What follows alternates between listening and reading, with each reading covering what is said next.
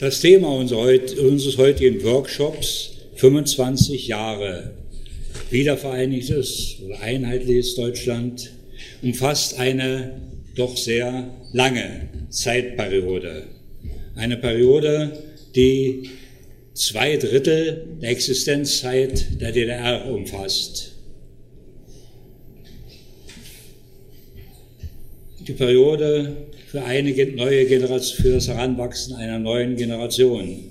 Das heißt, es ist ein wichtiger Abschnitt im Leben, vom Durchschnittsalter der Menschen ausgehend, äh, das ein Drittel, die wir ins Augenlicht nehmen wollen.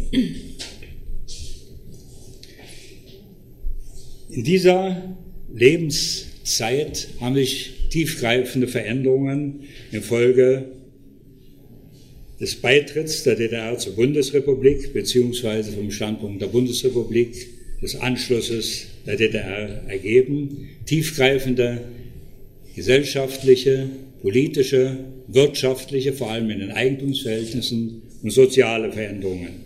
Nicht nur in Ostdeutschland, sondern auch in der Bundesrepublik, wobei die entscheidenden Veränderungen sich in Ostdeutschland vollzogen durch den Folge der Art und Weise der Vereinigung eben nicht auf gleicher Augenhöhe. Und wir wollen uns auf, in unserem Workshop vor allem mit dem Problem der ostdeutschen Entwicklung befassen.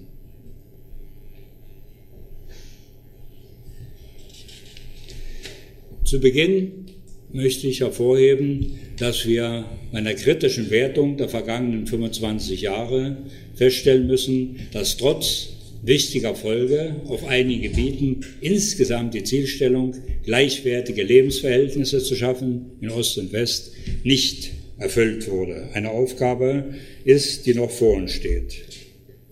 Ich muss auch einige Bemerkungen zum Begriff wiedervereinigtes Deutschland sagen, der im Vorfeld unserer Veranstaltung auch von einigen kritisiert wurde. Ich bin mir der Ambivalenz dieses Begriffs bewusst. Die Vereinigung vollzog sich eben nicht als Prozess auf gleicher Augenhöhe zwischen den beiden deutschen Staaten, sondern als Beitritt bzw. als Anschluss der DDR. Das hat sich entscheidend auf die Art und Weise der Herstellung der Einheit Deutschlands ausgewirkt. Wir werden bei der Publikation der Ergebnisse unseres Workshops, den wir, die wir beabsichtigen, nochmals darüber sprechen, wie wir auch unserem, unserer Veranstaltung den richtigen Titel geben. Als wir den Workshop planten, waren wir uns daran einig, dass wir nicht einfach eine der vielen Veranstaltungen zu 25 Jahre durchführen wollen, sondern wir haben das Ziel, heute einerseits einen zusammenfassenden, komprimierten Überblick und eine Wertung der wirtschaftlichen und sozialen Hauptergebnisse der Entwicklung von 1990 bis 2015 vorzunehmen. Einige Fragen, die bisher etwas im Hintergrund standen, nicht so unseres Erachtens nicht ausreichend berücksichtigt worden sind, stärker ins Augenlicht zu rücken. Das bezieht sich insbesondere auf Fragen der Beurteilung dieser Entwicklung durch die Jugend, die ja bisher vor allem unter dem Aspekt der Älteren, der Generation, die in der DDR schon gearbeitet hat, beziehungsweise wo es diese Veränderung von vornherein miterlebt und gestaltet hat, soweit das möglich war.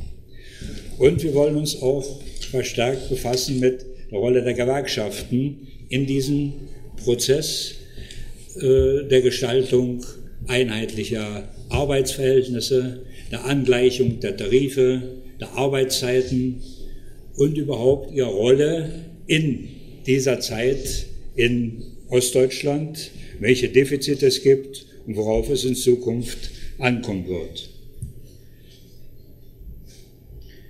Wir haben hierfür zum Beispiel äh, auch gewonnen für die Blick der neuen Generation Franziska Lindner, die wird ein paar Minuten später kommen.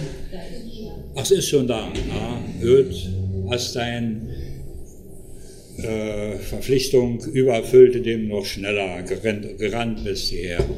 Ja, äh, Franziska ist jetzt 27 Jahre alt.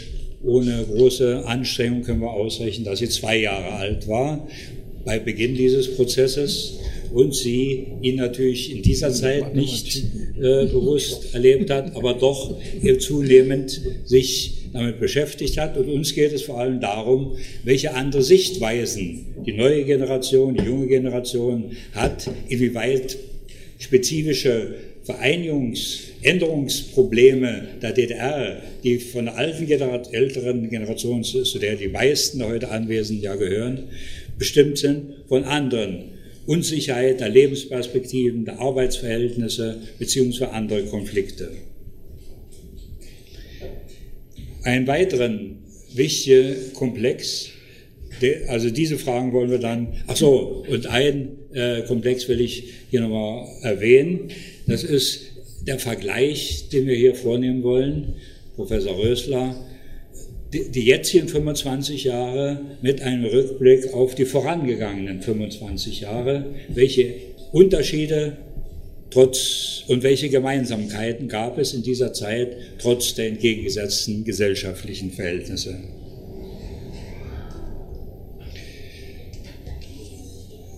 In einem zweiten Komplex wollen wir, und ich halte das ebenfalls für einen Komplex, der bisher noch nicht so stark wie notwendig im Vordergrund steht, uns befassen mit den, nicht mit der Bundesebene, sondern verstärkt mit den Spielräumen der Länder und Kommunen in diesem Vereinigungsprozess. Da werden, äh, ich komme darauf dann noch, einige Vertreter aus den Ländern, die verantwortliche Funktionen in den Länderparlamenten ausüben.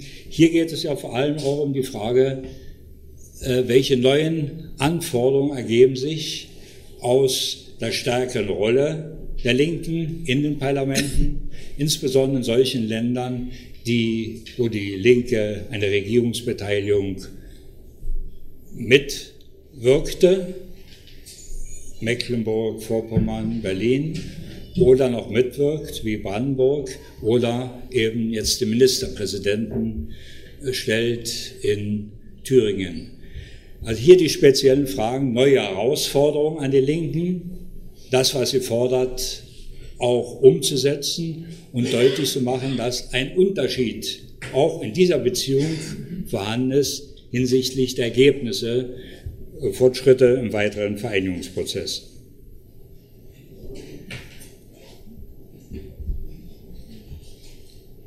In dem letzten Komplex des Abschlusspodiums wollen wir uns mit einigen Politikern und Publizisten und auf verschiedenen Gebieten Verantwortlichen, unter anderem der Volkssolidarität, haben Sie die Möglichkeit, auf wichtige Fragen zu reagieren. Wollen wir zwei Fragerunden veranstalten und dann äh, unter Ihnen kurze Diskussion und dann hier auch den Teilnehmerinnen die Möglichkeit zu geben. Zum ersten Komplex will ich mal kurz die Teilnehmerinnen vorstellen. Professor Udo Ludwig, früher tätig im Akademieinstitut für Wirtschaftswissenschaften, gehört zu den wenigen, die auf diesem Gebiet, in dem sie früher waren, auch ihre Tätigkeit fortsetzen konnten. Er wurde Abteilungsleiter im Institut für Wirtschaftsforschung Halle und war dort, da kann man sagen, ungefähr 20 Jahre lang verantwortlich, Vertreter für die Ausarbeitung der Herbst- und Frühjahrsgutachten der fünf führenden Forschungsinstitute und auch für die äh, speziellen Berichte, die jährlich herausgegeben wurden zu den Fortschritten des ostdeutschen, äh, der Prozesse in Ostdeutschland. Franziska Wiethold sitzt hier von mir aus gesehen oder von vorne links außen, ist ja besser als dann sozusagen von euch rechts außen, äh, war zu dieser Zeit in Leipzig Gewerkschaftssekretärin von HBV, war dann verantwortlich auch im Vorstand von Verdi und äh, hat auf diesem Gebiet sehr aktiv an der Entwicklung der Gewerkschaftsarbeit oder neuen Bedingungen und Aufbau von gewerkschaftlichen Strukturen in den veränderten Verhältnissen mitgewirkt. Franziska Linder, die hier neben mir sitzt, äh, ist ohne Zweifel die jüngste Teilnehmerin im Podium äh, oder hier in, dem, äh, in der ersten Runde und gehört, ja, wenn ich mich umsehe, ist wahrscheinlich auch somit die jüngste insgesamt heute von den Teilnehmerinnen. Ja, sie ist Vorstandsmitglied in die linke Sozialistische Demokratische Studentenvereinigung und hat hier aktiv in den letzten Jahren an Problemen gewirkt und wir sind natürlich sehr interessiert an auch Ihrer Sichtweise, die Sie wahrscheinlich auch in Diskussion mit anderen Ihrer Generation gewonnen hat. Professor Jörg Rösler, Wirtschaftshistoriker, Publizist, äh, hat sich vor allem auch wirtschaftshistorisch mit dem Einigungsprozess befasst und will heute zu dieser Problematik 25 Jahre äh, einheitliches Deutschland. Wie ist das Verhältnis zu den vergangenen 25 Jahren? Ergeben sich daraus Parallelen, Schlussfolgerungen und Erkenntnisse? Ich komme dann zum zweiten Komplex, zu dem Problem Länder und Kommunen, ihre Spielräume. Wir hatten ursprünglich Kerstin Kastner hierfür gewonnen. Sie hat ein breites Feld von Erfahrungen, Landrätin in, auf Rügen über Mitwirkung im Länderparlament von Mecklenburg-Vorpommern bis jetzt Bundestagsabgeordnete, war aber leider verhindert zu kommen. Äh, aus, aus Sachsen-Anhalt wird den Beitrag halten Frank Hoffmann, den er zu, der ist äh, Mitglied des Landtages, der Linksfraktion und Sprecher für Verkehrspolitik im Landtag. Er hat den Beitrag zusammen mit Frank Thiel, äh, wirtschaftspolitischer Sprecher, ausgearbeitet. Weiter nimmt hier an Teil Frau Almut Hartwig-Tiet, die Linke, jetzt Staatssekretärin im Ministerium des ganz umfasst fast alles. Arbeit, Soziales, Gesundheit, Frauen und Familie. Das ist ein Riesenkomplex. Was gehört eigentlich nicht dazu?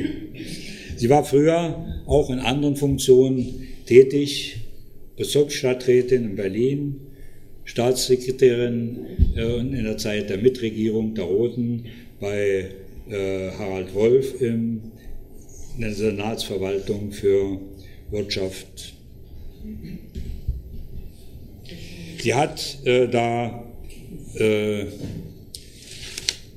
Kerstin Kastner nicht kommt, nicht kommen kann, etwas, bekommt etwas mehr Redezeit und wird dafür noch einige komplexe, einige spezifische Aspekte Berlins als Hauptstadt in diesem Zusammenhang beleuchten.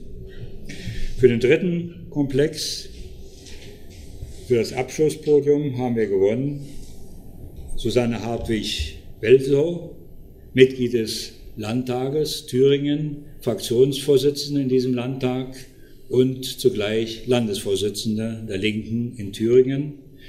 Sie hat auch äh, eine Reihe von Publikationen verfasst zu den Herausforderungen, neuen Herausforderungen und Aufgaben, die die Linke jetzt in Thüringen hat.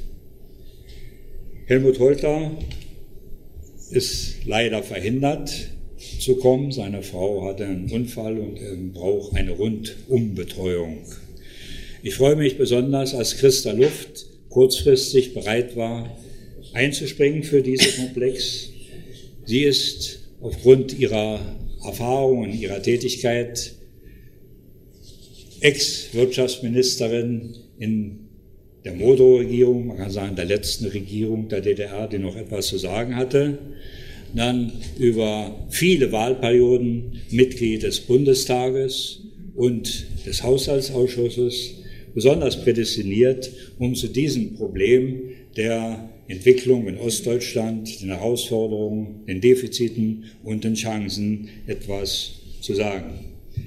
Weiter äh, Dr. Joachim Bischoff, Publizist, vielen bekannt als Mitherausgeber der Zeitschrift Sozialismus, viele Beiträge vor einigen Jahren ständiger Kolumnist hier im Neuen Deutschland und auch Mitglied für längere Zeit äh, des Parteivorstandes der PDS und äh, besonders beteiligt von Seiten der äh, Alternative für den Zusammenschluss.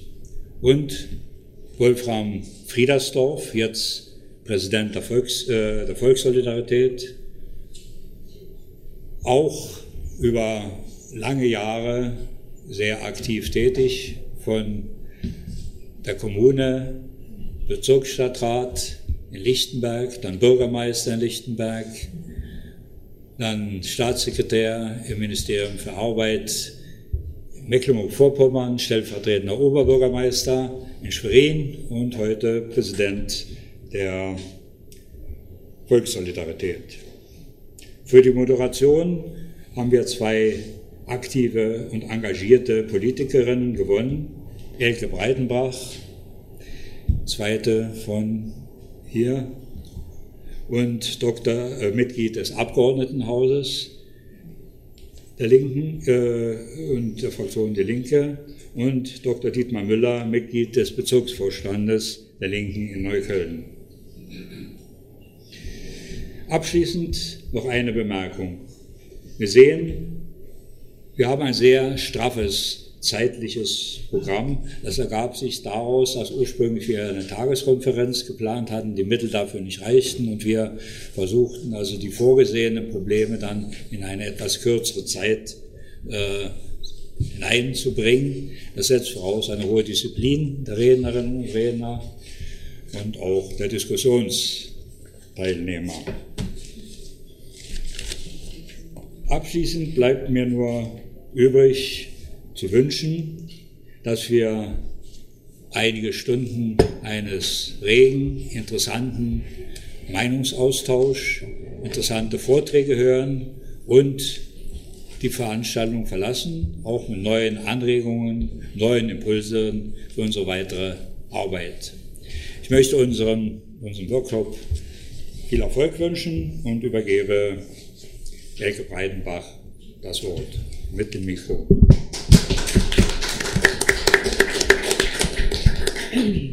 Vielen Dank auch von mir ein herzliches Willkommen. Wir haben schon Zeitverzug, so viel zur Disziplin. Alle, alle auf dem Podium sind schon vorgestellt. Das muss ich jetzt irgendwie alles nicht mehr wiederholen. Wir können jetzt sofort loslegen. Hier vorne auf dem Podium haben fast alle 15 Minuten, abgesehen von einer Person, Professor Udo Ludwig, mit dem wir auch gleich anfangen, der hat 20 Minuten. Wir führen ein strenges Regiment, die Zeit läuft und Sie dürfen beginnen. Mit Mikro. Äh, ich habe eine laute Stimme, ich hoffe, ich brauche das Mikro nicht. Ist das Mikro an? Ja. Doch, doch, es funktioniert. Sie überschätzen. So, ähm, also ich wurde gebeten, etwas zu den 25 Jahren zu sagen. Ich möchte es aber nicht als Buchhalter machen, so was steht auf der Erfolgsbilanz und wo sind die Misserfolge oder, sondern habe mich entschieden, gleich meine zentrale These in die Überschrift zu stellen, die da lautet, der unvollendete Aufholprozess der ostdeutschen Wirtschaft. Und äh, ich möchte loslegen. Ich werde wahrscheinlich ein bisschen schnell reden und springen müssen, weil in 20 Minuten kann man sozusagen nicht allzu viel sagen. Äh, aber wir wollen mal sehen, wie weit wir kommen. Also, man, der gesamtwirtschaftliche Befund, also ich bin Makro, äh, Volkswirt, ich werde jetzt nicht in betriebswirtschaftliche Details einsteigen, sondern sozusagen die Vogelperspektive hier nur bieten können. Äh, alle anderen Dinge kann man natürlich diskutieren später. Aber wenn ich eine erste These vertreten sollte äh, für die Entwicklung nach 25 Jahren, da muss ich sagen, wir haben eine relativ, eine relativ hohe Angleichung im materiellen Lebensniveau erreicht zwischen Ost und West. Aber, und das ist dann der Schwerpunkt meines Vortrags, wir haben persistente, also nachhaltige Leistungsrückstände in äh, Ostdeutsch, der ostdeutschen Wirtschaft gegenüber der westdeutschen Wirtschaft. Und diese Wirtschaft, die hier entstanden ist, ist eine abhängige Wirtschaft von Realtransfers und von Finanztransfers. Das wäre sozusagen meine grundlegende These. Ich glaube, die ist nicht so wahnsinnig neu, äh, aber ich möchte die faktisch in den äh, Vordergrund stehen. Ich habe natürlich auch ein paar Daten mitgebracht, was die Indikatoren des Aufholprozesses anbetrifft. Wenn Sie auf den äh, unteren Teil der ähm, Tabelle schauen, also wir haben äh, in der Pro-Kopf-Produktion praktisch eine Angleichung, also Bruttoinlandsprodukt pro Einwohner gerechnet mit etwa zwei Drittel. Äh, wir haben aber eine, An eine Angleichung bei dem verfügbaren Einkommen der privaten Haushalte pro Einwohner, also das, was sozusagen wohlstandswirksam wird, von fast 84 Prozent. Jetzt gibt es ein paar Professoren, die rechnen das noch hoch. Es sind nicht mehr 84 Prozent, sondern vom Lebensniveau her sind das vielleicht noch 94 Prozent, weil die Preise im Osten niedriger werden als im Westen. Darauf möchte ich mich nicht einlassen. Also mir kommt es hier darauf an, auf den Unterschied zu verweisen in der Angleichung der Produktionsleistung, faktisch der Pro-Kopf-Produktion pro Einwohner, gegenüber dem, was also an verfügbaren Einkommen bei den privaten Haushalten dann ankommt und für Konsum und Wohlstand eben verwendet werden kann.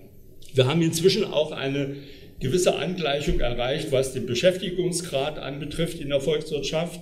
Äh, da liegen wir bei etwa 96 Prozent. Aber wir haben immer noch eine höhere Arbeitslosenquote im Osten gegenüber dem Westen. Also sind zwar jetzt unter 10 Prozent gerutscht, aber wenn man das relativ dann sieht, liegen wir also immer noch um 60 Prozent in der Arbeitslosenquote über dem Stand im Westen. Worauf ich besonders aufmerksam machen würde, das sind die beiden letzten Angaben, nämlich zur Arbeitsproduktivität und zu dem Arbeitnehmerentgelt. Diese Zahlen zeigen uns ganz klar den Rückstand, den wir haben in der Produktion, in der Wirtschaft. Also wir erreichen eben nur drei Viertel faktisch des Produktivitätsniveaus äh, des Westens und auch bei den Arbeitnehmerentgelten, also das, was an, was an Löhnen und Gehältern gezahlt wird, auch da liegen wir etwa dort. Äh, diese beiden Angaben findet man verbrämt dann immer noch in der Größe der Lohnstückkosten. Das heißt, die sind etwa 100 Prozent Ost mit West verglichen. Und das heißt, von der Kostenseite her wäre der Osten faktisch Wettbewerbsfähigkeit äh, gegenüber der westdeutschen Wirtschaft. Diese Angaben hier sind natürlich geschönt, geschönt insofern, weil ich hier zugrunde gelegt habe die gesamtwirtschaftliche Leistung bei der, sowohl bei der Produktivität als auch die Entlohnung faktisch der Arbeitnehmer und Arbeitnehmerinnen äh, in der Gesamtwirtschaft. Und wir wissen ja, aus anderen äh, Untersuchungen, dass äh, es eine Trennung, dass man eine Trennung beachten muss in der Wirtschaft zwischen dem Teil, der sozusagen den öffentlichen Dienst darstellt, und dem Teil, der in der produktiven Wirtschaft faktisch tätig ist.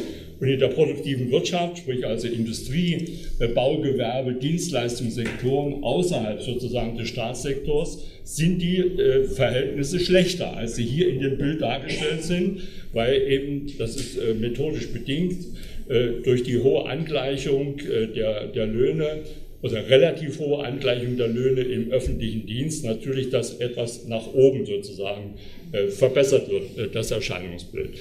Das wären so die Eckdaten, die mir wichtig erscheinen. Und ähm, dahinter steckt faktisch äh, eine These von mir, dass wir nicht nur so einen persistenten Leistungsrückstand haben, sondern wir haben auch ein persistentes Ungleichgewicht also ein nachhaltiges Ungleichgewicht zwischen der Produktion und der Nachfrage in Ostdeutschland, aber eben auch zwischen den selbst erwirtschafteten Einnahmen der öffentlichen Haushalte und den Ausgaben, die durch die öffentlichen Haushalte getätigt werden. So, diese Ungleichgewichte werden natürlich äh, ausgeglichen äh, in, in, der Realität, eben durch äh, Güterimporte, was die Realtransfers anbetrifft, von West nach Ost ähm, und das Ganze wird finanziert über West-Ost-Transfers. Und äh, da möchte ich nur insofern hier noch äh, diesen Punkt überhaupt ähm, hervorheben, dass man das nicht unbedingt sieht in der Haushaltslage der der, der, Bundesländer im, im, Osten, weil dort eben noch andere Mechanismen zum Tragen kommen, der Länderfinanzausgleich, äh, Sonderzuweisungen des Bundes für die einzelnen Bundesländer. Und von daher das Bild also besser erscheint, als es wirklich ist von der wirtschaftlichen Basis her gesehen. Und dass hier große Änderungen anstehen oder große Diskussionen, weil der sogenannte Solidarpakt 2, der läuft aus, wo diese Ergänzungszuweisung und so weiter und Länderfinanzausgleich beschlossen worden sind. Das ist 2019 zu Ende. Das muss, wird alles neu verhandelt. Das haben Sie ja mitgekriegt, dass es da Anträge gibt einiger westdeutscher Bundesländer, dass äh, hier die Ströme also nach dem Osten etwas gekappt werden sollen. Und wir haben dort das Problem, dass natürlich die Schuldenbremse äh, bald kommt und die Situation faktisch in den öffentlichen Haushalten sich hier äh, mit Sicherheit äh, verschärfen wird. Aber man darf sich eben hier nicht äh, irritieren lassen durch sehr positive Berichte, die man immer mal wieder liest über die Haushaltslage in den Ostenländern, wie sie alles verbessert hat, vor allem im letzten Jahr. Dahinter stehen eben noch sozusagen Transferströme vom Westen nach Ost und nur deshalb eben dieser Ausgleich in den öffentlichen Haushalten geleistet werden kann. So, ich zeige immer gern dieses Bild um diesen Unterschied, diese Lücke zwischen äh, Produktion und Nachfrage aufzuzeigen. Also die Kurve, das ist die Produktionskurve, das Bruttoinlandsprodukt und die Säulen am oberen Ende, das ist das, was in Ostdeutschland verbraucht wird. Äh, Sie sehen also diesen Abstand, die Lücke, die hier äh, schon von Anfang an gestanden ist und zwar teilweise über, vorübergehend abgebaut worden ist, aber im Grunde genommen in den letzten Jahren äh, wieder äh, persistent geworden ist. Woran liegt es? Es liegt nicht an der Investitionsaktivitäten. Hier haben wir eine Angleichung erreicht gegenüber dem Westen, wobei wir, das eine Angleichung von oben ist. Wir ja in den ersten Jahren äh, nach 1990 relativ hohe Investitionsaktivitäten hatten. Die Kurven sind immer in Relation zum äh, Bruttoinlandsprodukt äh, in Ostdeutschland und das Ganze verglichen zu Westdeutschland gezeichnet. Also die 100%-Linie ist hier entscheidend, darauf zu schauen. Aber es sieht ganz anders aus, wenn man sich über, wenn man sich die Konsumausgaben ansieht, nämlich die äh, im Osten sowohl was die privaten Konsumausgaben anbetrifft, die blaue Linie, als auch den Staatskonsum, wo wir deutlich faktisch über den Anteilen liegen, die über der Relation liegen, die äh, für Westdeutschland sozusagen, nennen wir das mal als normale Wirtschaft, äh, die eine äh, selbsttragende Entwicklung hat, ähm, hier sichtbar wird. Also unterstützt nochmal die These, die ich vertrete, dass wir also sozusagen persistente äh, Unterschiede haben und dass wir hier eigentlich verglichen zu dem, was wir leisten, äh, mehr verbrauchen, ähm, als das zulässig ist. Und das ist aber jetzt meine entscheidende sozusagen meine entscheidende Folie, um ihn zu dokumentieren, was die Probleme eigentlich anbetrifft. Die Folie zeigt uns in der oberen Kurve den Angleichungsprozess zwischen Ost und West, immer berechnet faktisch die Produktion pro Einwohner. Und hier sieht man faktisch die äh, ja, fast li äh, glatte Linie ab dem Jahr 2005, wo sich nicht mehr viel getan hat. Also es liegt irgendwo bei zwei Drittel. Das schwankt immer mal in der Nachkommastelle, aber es liegt bei zwei Drittel. Es geht faktisch nicht weiter im Angleichungsprozess. Das ist hier die Botschaft äh, dieses Bildes. Und sie zeigt uns auch zugleich die beiden unteren Kurven, die, die, die das Wachstum des Bruttoinlandsprodukts kennzeichnen. Es zeigt uns, dass in, genau in dieser Phase, wo jetzt dieser Prozess nicht weitergeht, wo er zum Stillstand gekommen ist, dass in dieser Phase das Wachstum der ostdeutschen Wirtschaft inzwischen immer unter dem Wachstum in Westdeutschland liegt. Ja, und solange die Verhältnisse so sind, äh, kann ich eigentlich gar nicht angleichen, es sei denn, es gibt noch einen anderen Punkt, und das wäre die Bevölkerungsentwicklung, die im Osten anders verläuft als im Westen. Und dadurch immer sozusagen noch ein kleines Plus rauskommen könnte, was die Angleichung pro Einwohner anbetrifft, weil eben weniger Leute geboren werden und äh, äh immer noch bis 2012, 2013 äh, mehr Leute weggezogen sind als zugezogen sind. Das ist sozusagen diese Persistenz, die hier sich äh, sichtbar wird. Und die Frage ist natürlich, äh, wo, womit hängt das zusammen? Und da bin ich bei meiner Hauptthese. Ich nenne das ist ein Modernisierungsdilemma, vor dem die ostdeutsche Wirtschaft steht, nämlich derart, dass der Umbau, also die Transformation der Wirtschaft, die wir in den 90er Jahren hatten, eine einmalige Modernisierungswelle des Kapitalstocks und der Produktpalette hervorgerufen äh, hat, dass aber diese Welle keine Fortsetzung gefunden hat. Das ist sozusagen eingebrochen oder abgesagt, wenn man, wenn man so will. Ich zeige das dann noch am Bild. Und äh, die Ursache dafür liegt meines Erachtens ähm, bei der Etablierung des äh, Unternehmensbestandes, der praktisch in den 90er Jahren dann neu gebildet worden ist, der bestimmte Strukturschwächen aufzeigt, die werde ich nachher noch erläutern. Und in diesem ganzen Prozess die Privatisierungsstrategie der Treuhandanstalt eine ganz entscheidende Rolle gespielt hat. Also die Ausspaltung, dann die Art und Weise des Verkaufs der Unternehmen und die Liquidation und so weiter, die dazu geführt haben, dass im Grunde genommen das Produktionspotenzial des Ostens äh, verringert wurde. So weit verringert, dass Entwicklungspotenziale eben vernichtet worden sind und dass es schon daher nicht weiterging. Und das sieht man jetzt genau an dieser Folie nämlich dass der Vorteil, den der Osten faktisch bekommen hat, äh, durch die Modernisierung von Kapitalstock und Produkten in den, vor allem bis zur ersten, bis zur Mitte der 90er Jahre, dass dieser Vorteil dazu geführt hatte, dass der ostdeutsche Kapitalstock plötzlich moderner war äh, als der westdeutsche. Und das erkennt man in diesem großen Modernitätsgrad. Und der Modernitätsgrad zeigt uns immer sozusagen das Verhältnis äh, zwischen dem Nettobestand an, an, an Anlagevermögen und dem Bruttobestand. Und hier ist in den ersten Jahren praktisch netto gleich brutto gewesen. Das ist alles neu gewesen. Im Westen ist das natürlich nicht so gewesen, sondern äh, die hatten ihre, ihre, ihre äh, Kapitalbestände äh, akkumuliert über Jahrzehnte und natürlich mit entsprechenden Abschreibungen, sodass also der Modernitätsgrad relativ kleiner war, zumindest wenn man diese Messungen betrachtet.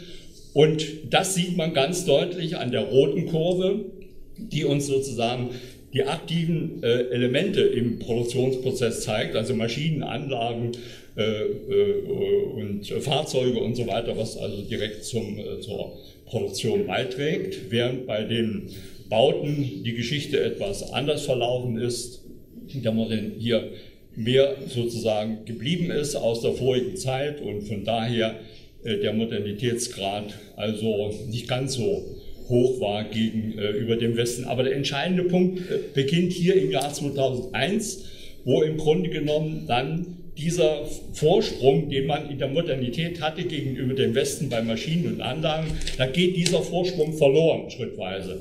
Und er sackt faktisch unter die 100%-Linie ab dem Jahr 2005 etwa. Und das heißt, dieser Vorteil, den die Wirtschaft hatte für den Aufholprozess, von der Seite des Kapitalbestandes, der Produktivität der Anlagen, die da sind, dieser Vorteil äh, ist verloren gegangen und von daher sind die Aussichten auf eine Wiederbelebung faktisch des äh, Aufholprozesses aus meiner Sicht also nicht sehr äh, rosig. Was steckt dahinter? Ja, das schaffe ich schaffe. Dahinter steck, kommen jetzt sozusagen die Argumente, warum ist das so? Warum hat sich die Entwicklung äh, so ergeben, faktisch nach dem Jahr 2000? Und das sind bestimmte strukturelle Befunde, die ich hier anbieten kann, die zum Teil vielleicht äh, nicht so neu sind, nur bei mir etwas sozusagen unter das Dach gestellt worden sind äh, des Modernisierungsdilemmas. Warum geht das also bei der ähm, der Suche nach Vorsprüngen, nach Vorteilen des Ostens gegenüber dem Westen. Warum ist das so mau und warum kann sozusagen hier nicht unbedingt geschlossen werden, dass es weiter. Das ist einmal der Unternehmensbestand, der sich etabliert hat in den 90er Jahren, also auch im Ergebnis des Privatisierungsprozesses. Äh, da ist ja viel drüber geschrieben worden. Ich will das auch nicht alles hier wiederholen. Entscheidend ist hier der Punkt. Man hat relativ äh, kleine Unternehmen zum Schluss gehabt und es gab keine Konzernzentralen, und zwar gebietsansässige äh, Konzernzentralen. Das war also ein überzogener, sozusagen kleinteiliger Unternehmensbestand.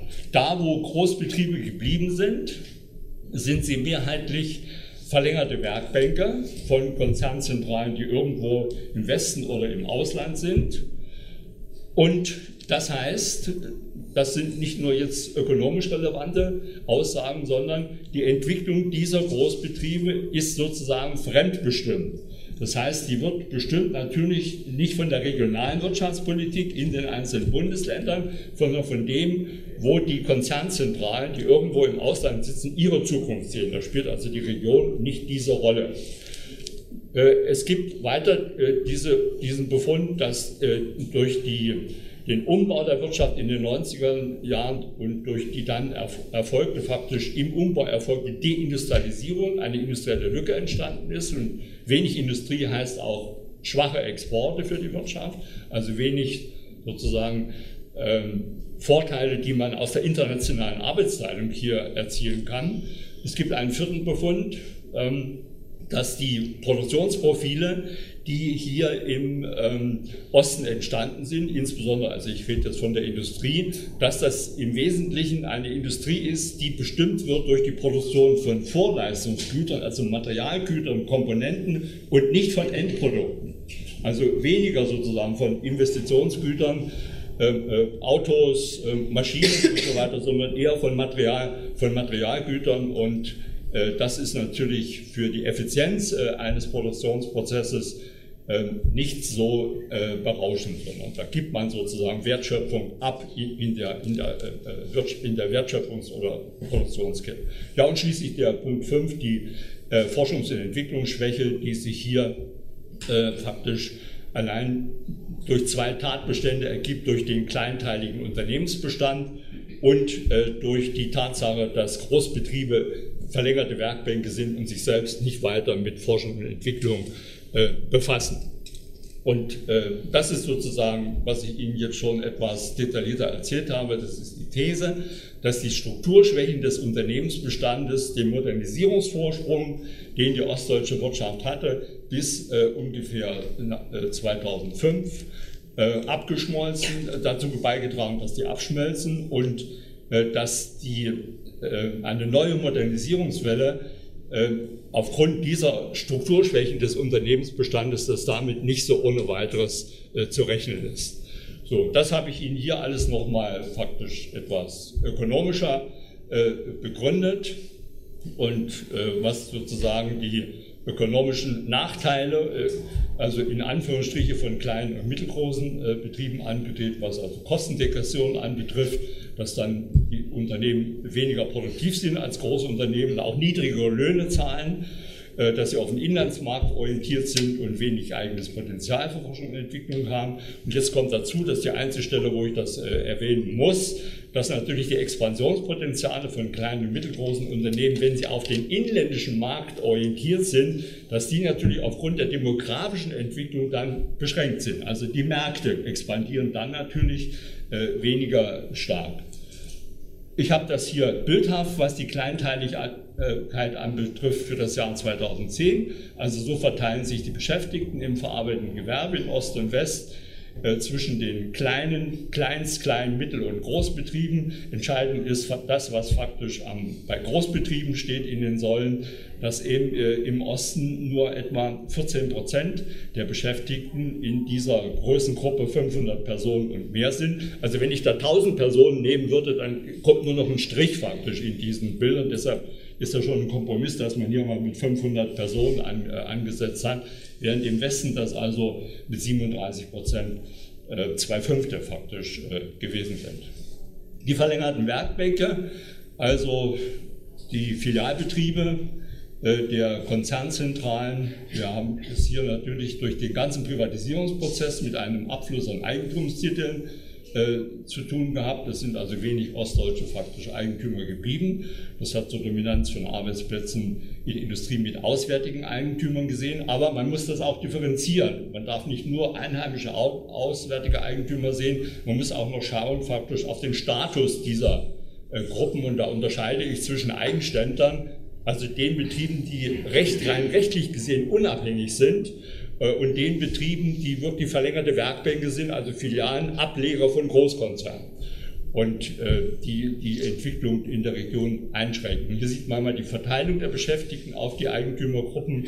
Äh, da war meine letzte Messung, die ich machen konnte für das Jahr 2007. Da sieht man also im verarbeitenden Gewerbe, äh, dass 63 Prozent der Beschäftigten in Betrieben tätig sind, die auswärtigen Eigentümern gehören und etwa 40 Prozent oder 36,8 mit ostdeutschen Eigentümern.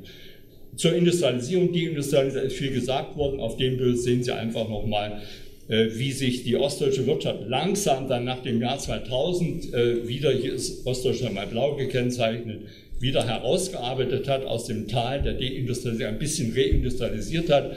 Aber wenn Sie an die äh, Seite, an die rechte Seite der Grafik schauen, ja, das Jahr 2013, der Abstand zwischen Ost und West, also immer noch groß ist und das Ganze man dann auch sieht, faktisch in der Exportquote der, des ostdeutschen verarbeitenden Gewerbes im Westen etwa 50 Prozent oder knapp 50 Prozent äh, des Umsatzes im Ausland realisiert werden, während es im Osten also hier nur 36 Prozent sind. Ich komme zu meinem ähm, Vorleistungsgüterprofil äh, äh, äh der Produktion und äh, das äh, sieht man, ich habe es ja nochmal aufgeschrieben, also im Osten Vorleistungsgüter, im Westen Investitionsgüter, also ein Typ von Endprodukten, die sehr äh, technologisch entwickelt sind. Und der entscheidende Punkt ist hier, also ich war in den 90er Jahren immer mit, damit konfrontiert, ist doch völlig egal, Herr Ludwig, wo, wo die ostdeutschen Unternehmen äh, ihre Produkte verkaufen, ob das in Hamburg ist oder, äh, oder ob das in Brüssel ist oder irgendwo. Äh, ich habe immer gesagt, nein, das ist nicht egal, aber natürlich hat das, wollte das keiner hören. Und jetzt sieht man es hier wieder, dass die Endprodukthersteller ähm, wenn die also nicht hier sind, die schwächen einfach, also die sammeln sozusagen die Wertschöpfung ein, die in der ganzen Kette entstanden ist, haben eine bestimmte Marktmacht und können die Preise faktisch ihrer Zulieferer diktieren. Typisches Beispiel ist Sachsen-Anhalt die äh, faktisch die Zulieferindustrie für den Automobilbau. Automobile werden nicht hergestellt, aber es wird viel Zuliefer, Zulieferarbeit geleistet für VW und andere große Werke. Und, äh, und dann wundert sich selbst der, der Ministerpräsident, hat sich da schon drüber gewundert, dass dann die Wertschöpfung natürlich in Sachsen-Anhalt hier äh, viel, zu, viel zu niedrig ist, verglichen also zu dem, was in, in der Wertschöpfungskette eigentlich entsteht. Wie habe ich das faktisch bildhaft dargestellt? Anhand der Umsatzstrukturen zwischen ost- und westdeutschen Industriebetrieben. Das ist immer sozusagen die Differenz der Anteile.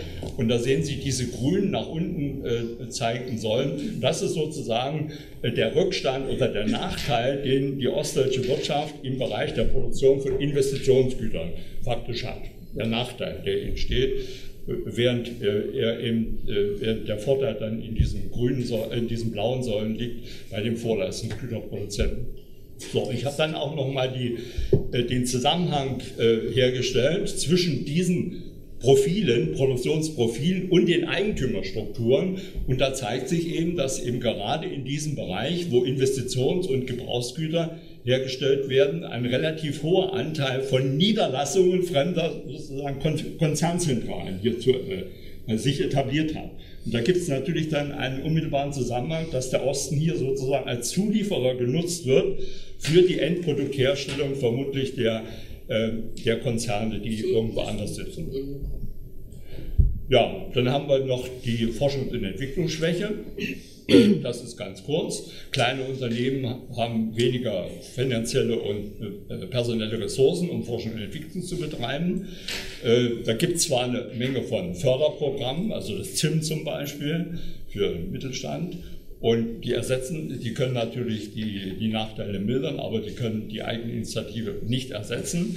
Und interessanterweise, was heißt hier interessanterweise, das war eigentlich so zu erwarten gewesen, die Großbetriebe, die als verlängerte Werkbänke hier existieren, betreiben in der Tat, und das ist inzwischen nachweisbar, keine Forschung, vor, äh, keine Forschung und Entwicklung vor Ort, sondern irgendwo in den Konzernzentralen ähm, wird das äh, gemacht. Das letzte Beispiel war jetzt bei Opel, dass also nichts hier in äh, Eisenach da entsteht, sondern dass sie ihren Forschungssachen in Rüsselsheim vornehmen lassen. Und dann, dass die staatliche Förderung, die es natürlich parallel dazu gibt bei, bei Forschungseinrichtungen, äh, aus meiner Sicht keinen vollwertigen Ersatz für das fehlende innovatorische Unternehmertum äh, bilden kann. Das ist hier nochmal anhand von Anteilen dargestellt, von Innovationsindikatoren der Industrie für die Jahre 2006 bis 2010. Für, äh, ich habe nur diesen Bereich herausgegriffen, da sieht man bei Westdeutschland, dass da in der Regel höhere Prozentanteile stehen. Und damit komme ich zum Fazit und zum Ausblick. Der wird Sie sicher nicht begeistern. Ähm, aber der Aufbau Ost ist für mich eine zeitlich begrenzte Erfolgsgeschichte. Gut, das wird Sie vielleicht noch begeistern. Ähm, aber wir haben persistente Rückstände in der Gegenwart. Das sind für mich Spätfolgen der Vergangenheit, vor und nach der Wiedervereinigung. Ich habe ja den Begriff Wiedervereinigung aufgegriffen, wie er im, in der Einladung drin stand. Ich hätte es normalerweise nicht geschrieben. Äh, was leitet sich jetzt daraus ab? Daraus leitet sich ein Nahziel für meine äh, Begriffe ab. Ein Nahziel, nämlich der Art, dass die Angleichung der Lebensverhältnisse, die erreicht worden ist, äh, gesichert werden muss durch die Herstellung gleichwertiger Produktivitätsverhältnisse. Ja, weil, andernfalls, weil es wird ja im Prinzip finanziert zu einem großen Teil durch Transfers, auch vom West nach Ost. Und die Bereitschaft aber der Bürger in Deutschland, sozusagen diese Transfers zu tragen, darauf kann man sich nicht verlassen, dass die bis zu endlos, zur Unendlichkeit faktisch äh, anhalten wird. Insofern, das wird Sie vielleicht nicht begeistern. Aber was kann man tun? Äh, ich stehe nach wie vor auf dem Standpunkt, dass man durch die Wirtschaftspolitik die Eigendynamik der ostdeutschen Wirtschaft stärken muss also entsprechende Förderprogramme natürlich hier äh, ihre Berechtigung haben. Ähm, man nicht mehr setzen kann auf irgendwelche äh, Ansiedlungen, die von draußen kommen und dann die, die, Lücken, die hier an Produktion da sind, ausgleichen können. Das heißt aber auch, dass wir sozusagen die Herstellung gleichwertiger Lebensverhältnisse äh, als Nahziel nicht mehr äh, eigentlich von der Tagesordnung streichen müssten und äh, irgendwann kommt es vielleicht, aber wenn man die äh, Entwicklung, die wir in den letzten Jahren, vor allen Dingen ab 2005 haben, wenn man das extrapoliert, ist das, sind das Dinge, die rücken in weite Ferne. Vielen Dank.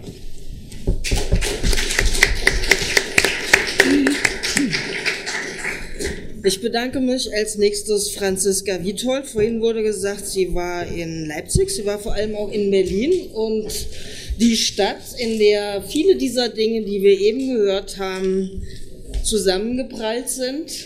Und Franziska, du hast viele Arbeitskämpfe und viele Betriebsschließungen als Gewerkschaftssekretärin begleitet. Wie waren deine Erfahrungen? War die Rolle der Gewerkschaften? Ja, vielen Dank, Elke. Liebe Kolleginnen, liebe Kollegen, äh, ich werde diesem großen Thema Rolle der Gewerkschaften sicherlich nicht gerecht. Dafür sind meine Erfahrungen zu zeitlich zu begrenzt. Wie gesagt, ich war zwei Jahre sehr intensiv von 1990 bis 92 äh, damit beschäftigt, den dramatischen Umbau äh, zu begleiten. Und mein Schwerpunkt war der Handel. Und der Handel hatte selbstverständlich völlig andere Probleme. Wir dachten geringere. Ich würde heute sagen andere als die Industrie. Äh, und ich habe selbstverständlich auch eine westdeutsche Sicht. Äh, die will ich auch gar nicht äh, versuchen zu verschweigen. Äh, als die westdeutschen Gewerkschaften Anfang 1990 äh, mit den äh, Folgen der Maueröffnung konfrontiert waren, haben sie wie viele andere auch, auch nicht für einen schnellen Anschluss plädiert, sondern gefordert, dass die Bevölkerung die Chance hat, sich einen eigenen Weg zu suchen und dass vor allen Dingen die DDR-Wirtschaft die, die Chance bekommt, sich schrittweise umzubauen. Wir haben ab 1990 in allen damaligen Bezirken der neuen Bundesländer Beratungsbüros aufgebaut mit sehr unterschiedlicher Distanz oder auch unterschiedlicher Nähe zu den FDGB-Gewerkschaften. Das will ich jetzt erstmal so stehen lassen. Das wäre ein eigenes Thema für sich. Aber wir haben uns nach den Volkskammerwahlen im März 1990 auch von den Entwicklungen überrollen lassen. Als die ersten sehr opportunistischen Versprechungen kamen, in Richtung schnelle Währungs- und Wirtschaftsunion und Einführung der D-Mark und diese Versprechung in großen Teilen der Bevölkerung Anklang fand, wie die Wahlen gezeigt haben, haben wir zu wenig gegengehalten und wir haben zu wenig klar gesagt, dass das zum Zusammenbruch großer Teile der DDR-Wirtschaft führen kann. Wir haben zwar gegenüber der Treuhandpolitik für eine Sanierung mit langen Fristen, für staatliche Subventionen für den Umbau geworben, wie wir wissen, ohne Erfolg. Aber letztlich haben wir ab dem 7. 1990 uns darauf konzentriert, als Westberaterinnen und Berater unter den gegebenen Bedingungen möglichst viel rauszuholen und haben die Bedingungen selber kaum noch thematisiert. Wie sagt die Kanzlerin, auf Sicht fahren. Das brennendste Problem war, welche Betriebe die Marktöffnung und die Privatisierung überleben. Und das hat auch von uns erfordert, dass wir mit der Treuhand und Zeit und Geld für den Umbau der Betriebe gefeilscht haben. Und zum Teil sogar, das galt vor allen Dingen für unsere Kolleginnen und Kollegen in den Industriegewerkschaften, nach Investoren suchen sollten. Manche Hauptamtliche kamen sich wirklich nur noch wie Wirtschaftsberater vor. Und auch viele Belegschaftsvertretungen sahen ihr großes Ziel darin, möglichst schnell Westinvestoren zu finden. Zum Teil mit viel Illusionen, die von den Westinvestoren auch geweckt wurden. Und zum Teil, zum Beispiel im Einzelhandel, mit der sehr realistischen Einschätzung, dass man nur so gegen die neue Westkonferenz, die neu entstehenden Discounter auf der grünen Wiese, im Wettlauf um Marktanteile mithalten kann. Und wir haben um eine Arbeitsmarktpolitik gekämpft, die den bald zusammen eintretenden Zusammenbruch großer Wirtschaftsbereiche zumindest vorübergehend aufgefangen hat. Kurz und gut, wir haben wenig klassische Gewerkschaftsarbeit gemacht, auch mangels eines stabilen Gegners, sondern vorrangig staatliche Lobbyarbeit. Und damit haben wir in Bezug auf unsere Macht in diesem ganzen äh, Jagd äh, um Investoren, um Arbeitsplätze, bei vielen Belegschaften Hoffnungen geweckt, die wir nicht erfüllen konnten. Und das haben wir häufig nicht deutlich genug gesagt. Die Enttäuschung darüber später lief uns noch sehr, sehr lange nach. Auch die Tarifpolitik war von dieser Diskrepanz geprägt. Auf der einen Seite das große Ziel, ganz schnelle Ostangleichung an die Westniveaus und auf der anderen Seite sehr instabile wirtschaftliche Strukturen. Neu gegründete Betriebe mit hohem Produktivitätsniveau auf der einen Seite, meistens aber gewerkschaftsfreie Zonen, dafür hatten die gesorgt. Und auf der anderen Seite die noch bestehenden Betriebe, in denen wir überwiegend gut vertreten waren, die aber häufig ums Überleben kämpften. Diese Tarifpolitik, wo zum Teil Belegschaften zwei Ziele verfolgten. Wir müssen unseren Betrieb retten und deswegen Kosten sparen und wir wollen 100 Prozent West hat viele Tarifkommissionen in der Tat fast zerrissen.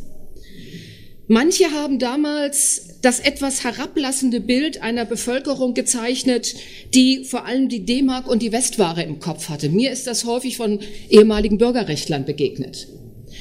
Äh, ich habe mindestens genauso stark, noch stärker etwas völlig anderes erlebt, nämlich dass sehr viele Beschäftigte ein großes Bedürfnis hatten, endlich befreit von bürokratisch-zentralistischen Zwängen in den Betrieben zeigen zu können, was sie können, was sie an Qualifikation, an Arbeitsengagement haben. Und dieses hohe Arbeitsengagement wurde entweder gar nicht genutzt, wenn Betriebe abgewickelt wurden, oder Westkonzerne haben es brutal entwertet oder missbraucht. Ich glaube, die Folgen dieser Enttäuschung sind meines Erachtens bis heute nicht genügend aufgearbeitet worden. Hätte es eine andere Chance gegeben?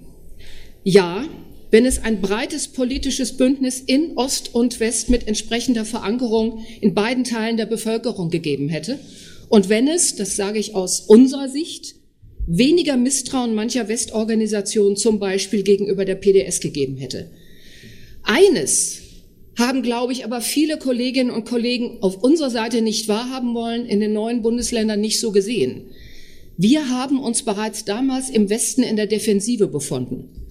Die neoliberale Wende hatte sich bereits angekündigt. Lambsdorff-Papier, eine Vorwegnahme der Agenda 2010, ist 1982 geschrieben worden. Es war deswegen nicht überraschend, mit welcher Härte die Privatisierung dem neoliberalen Credo folgte. Überraschend war eher, dass entgegen diesem Credo zunächst die meisten Sozialsysteme, das Arbeitsrecht und die Tarifsysteme auf die neuen Bundesländer übertragen wurden und zusätzlich ABM, Kurzarbeit Null, Frühverrentung teilweise die Massenarbeitslosigkeit aufgefangen hat. Es mag sehr pragmatisch klingen. Ich persönlich war damals sehr froh, dass der Anschluss zunächst nicht genutzt wurde, um westdeutsche Arbeits- und Sozialstandards in den neuen Bundesländern zu schleifen. Wir haben darüber intern sehr viel gestritten. Ich zum Beispiel damals mit meinem HBV-Kollegen in Erfurt, Bodo Ramelow. Ich möchte noch ein paar Erfahrungen aus einem anderen Feld erzählen, der gemeinsamen gewerkschaftlichen Frauenarbeit. Elke, du wirst dich an manches erinnern. Hier konnten Westfrauen viel von den Ostfrauen lernen, von der hohen Erwerbsbeteiligung, dem Ausbau der Kinderbetreuung im Verhältnis zum absolut konservativen Westdeutschland. Und gleichzeitig prallten zwei unterschiedliche Kulturen aufeinander.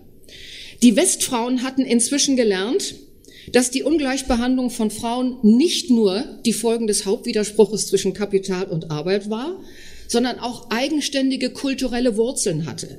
Unterschiedliche Wertigkeiten männlicher und weiblicher Normen, die bei unseren eigenen Kollegen auch verankert waren. Diese Frauen aus dem Westen mit ihrem Kampf um geschlechterneutrale Sprache und um Frauenquoten stießen auf DDR-Frauen, die völlig selbstverständlich ökonomisch unabhängig lebten und darauf auch bestanden haben, denen aber eine männlich konnotierte Sprache ziemlich egal war und unsere Quotendiskussionen ziemlich fremd waren. Von der Auseinandersetzung, die einige damals im Westen sehr gepflegt haben, um im Stehen oder im Sitzen pinkelnde Männer ganz zu schweigen. Wir im Westen haben erst sehr spät gelernt, wie bewundernswert es war, dass ostdeutsche Frauen übrigens bis heute trotz der hohen Arbeitslosigkeit ihren Anspruch auf eigenständige ökonomische Existenz, also als Anspruch auf Vollzeitarbeit durchgehalten haben und die ostdeutschen Frauen haben gelernt, dass eine männlich geprägte Sprache auch Realität, Verhalten beeinflusst und die Quote leider unumgänglich ist. Meines Erachtens hat die Stabilität dieser weiblichen Lebensorientierung in den neuen Bundesländern mit dazu beigetragen, dass in Westdeutschland das traditionelle Familienernährermodell so ganz allmählich zurückgedrängt werden kann. In der zweiten Hälfte ab Mitte der 90er Jahre wurde nach meinem Eindruck das Nebeneinander und Gegeneinander von neoliberaler Wirtschaftspolitik und staatlicher Sozial- und Arbeitsmarktpolitik schrittweise aufgelöst zugunsten einer Neoliberalisierung auch der Sozial- und Arbeitsmarktpolitik. Das Killen der ganzen Sonderregelungen in der aktiven Arbeitsmarktbeförderung zum Beispiel. Bei den Arbeitsverhältnissen endete die Ära der Sozialpartnerschaft. Die neuen Bundesländer wurden zum Versuchsfeld für prekäre Beschäftigungsverhältnisse und zum Abbau kollektiver Schutzrechte. Zwischen 1991 und 96 waren die ostdeutschen Tarifentgelte, bitte Tarifentgelte, nicht effektiv, noch von 60 Prozent auf 89 Prozent Westniveau angehoben worden. Ab 96 wurde es immer schwerer. Heute haben wir beim Tarif gerade mal 97 Prozent erreicht, nur bei den Entgelten, Arbeitszeit und so etwas noch außen vor. Gleichzeitig sank die Tarifbindung aber dramatisch, vor allem in den neuen Bundesländern, unter 47 Prozent inzwischen, im Westen noch 60 Prozent, sodass die Effektivverdienste nach meinen Zahlen 83 Prozent liegen, bei ihr noch weiter drunter, wahrscheinlich unterschiedliche Bezugsgrößen, auf jeden Fall ein deutlicher Abstand. Vor allem in neuen Branchen, Callcenter, Logistikunternehmen, Einzelhandel, Discounter, das ist so meine Erfahrungswelt gewesen, nutzten Arbeitgeber die neuen Bundesländer als Billiglohnland und verhinderten den Aufbau von Gewerkschaftsstrukturen. Und auch westdeutsche Arbeitgeber, die sich das im Westen noch nicht trauten, kündigten in den neuen Bundesländern die Tarifbindung auf. Beispiel Jen Optik für uns mit der härteste Sündenfall äh, für die IG Metall, für den IG Metall Flächentarifvertrag. Franziska, ich war fünf Minuten ja. dazwischen, ja? Ja. Was haben die Gewerkschaftsspitzen daraufhin gemacht? Nachdem sie natürlich auch gemerkt haben, dass das ein Versuchsfeld war. Die Gewerkschaftsspitzen versuchten ab 95 immer wieder, auch mit Unterstützung in der Bevölkerung, mit Beschäftigungspakten zwischen Regierung, Arbeitgeberverbänden und Gewerkschaften an die alte Sozialpartnerschaft, westdeutsche Sozialpartnerschaft aus den angeblich guten alten Zeiten anzuknüpfen. 1997 zum Beispiel mit einem Beschäftigungspakt für die neuen Bundesländer, in dem wir, sage ich jetzt mal so, unter anderem einen Deal vereinbaren wollten, zurückhaltende Lohnpolitik gegen Arbeitsplatzsicherung. Diese Bündnisse sind alle gescheitert, wenn sie denn überhaupt irgendwo im Schlechten wie im Guten funktioniert haben. Aber Sie haben unsere tarifpolitische Schwäche vielleicht befördert, aber nicht verursacht. Denn unsere Kampfkraft insgesamt, nicht nur in den neuen Bundesländern, war bereits erheblich durch die Massenarbeitslosigkeit geschwächt und die Arbeitgeber hatten, beginnend in den neuen Bundesländern, dann auch in den alten, ihre alten korporatistischen Denkstrukturen aufgekündigt. Hohe Tarifbindung, Geleitzugprinzip galt früher, inzwischen nicht mehr, sodass wir auf unsere sehr unterschiedliche Kampfkraft in den jeweiligen Tarifbereichen, ich sag einmal, zurückgeworfen waren. Und mir ist damals klar geworden, dass viele frühere Tarifabschlüsse auch in der ersten Phase nach 1990 in den neuen Bundesländern nicht unserer jeweiligen Kampfkraft geschuldet war, sondern diesem korporatistischen Denken. Insofern war die alternative kämpferische Tarifpolitik gegen sozialpartnerschaftliche Bündnisse auch nicht so einfach.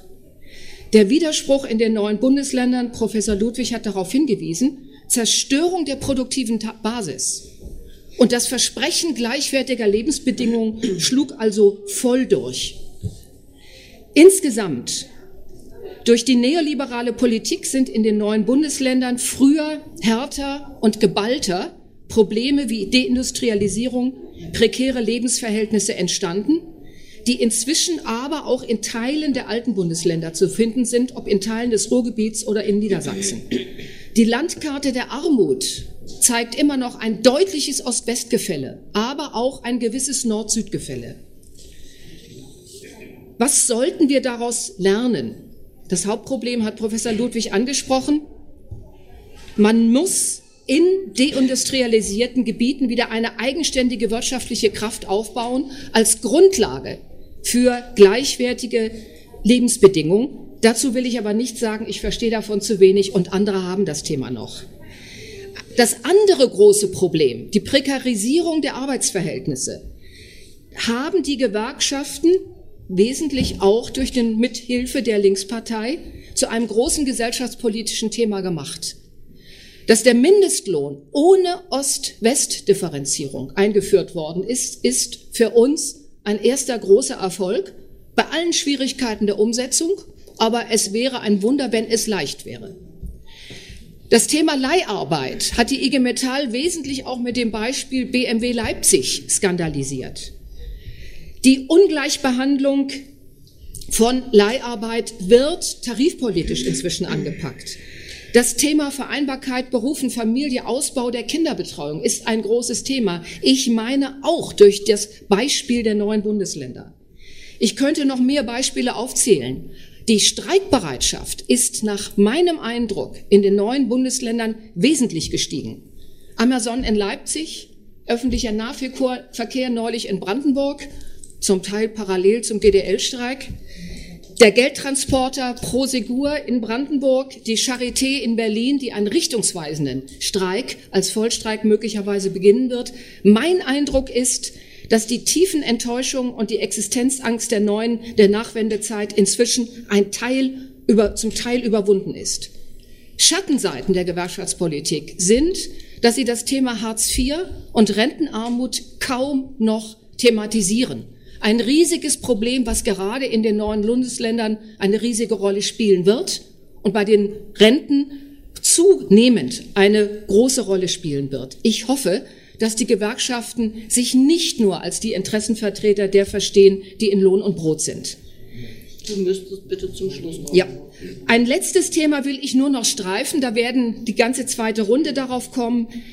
Gleichwertige Lebensverhältnisse erfordert auch öffentliche Daseinsvorsorge. Das große Thema meiner Gewerkschaft Verdi. Da hoffe ich, dass die Gewerkschaften mit in einem großen politischen Bündnis, mit einem Bündnis auch mit sozialen Kräften gegen Schuldenbremse, für Steuergerechtigkeit, für einen solidarischen Länderfinanzausgleich kämpfen, damit die öffentliche Daseinsvorsorge zumindest ein Stück weit das ausgleichen kann, was Marktkräfte zerstören oder erst gar nicht herstellen können. Soweit erstmal von meiner Seite.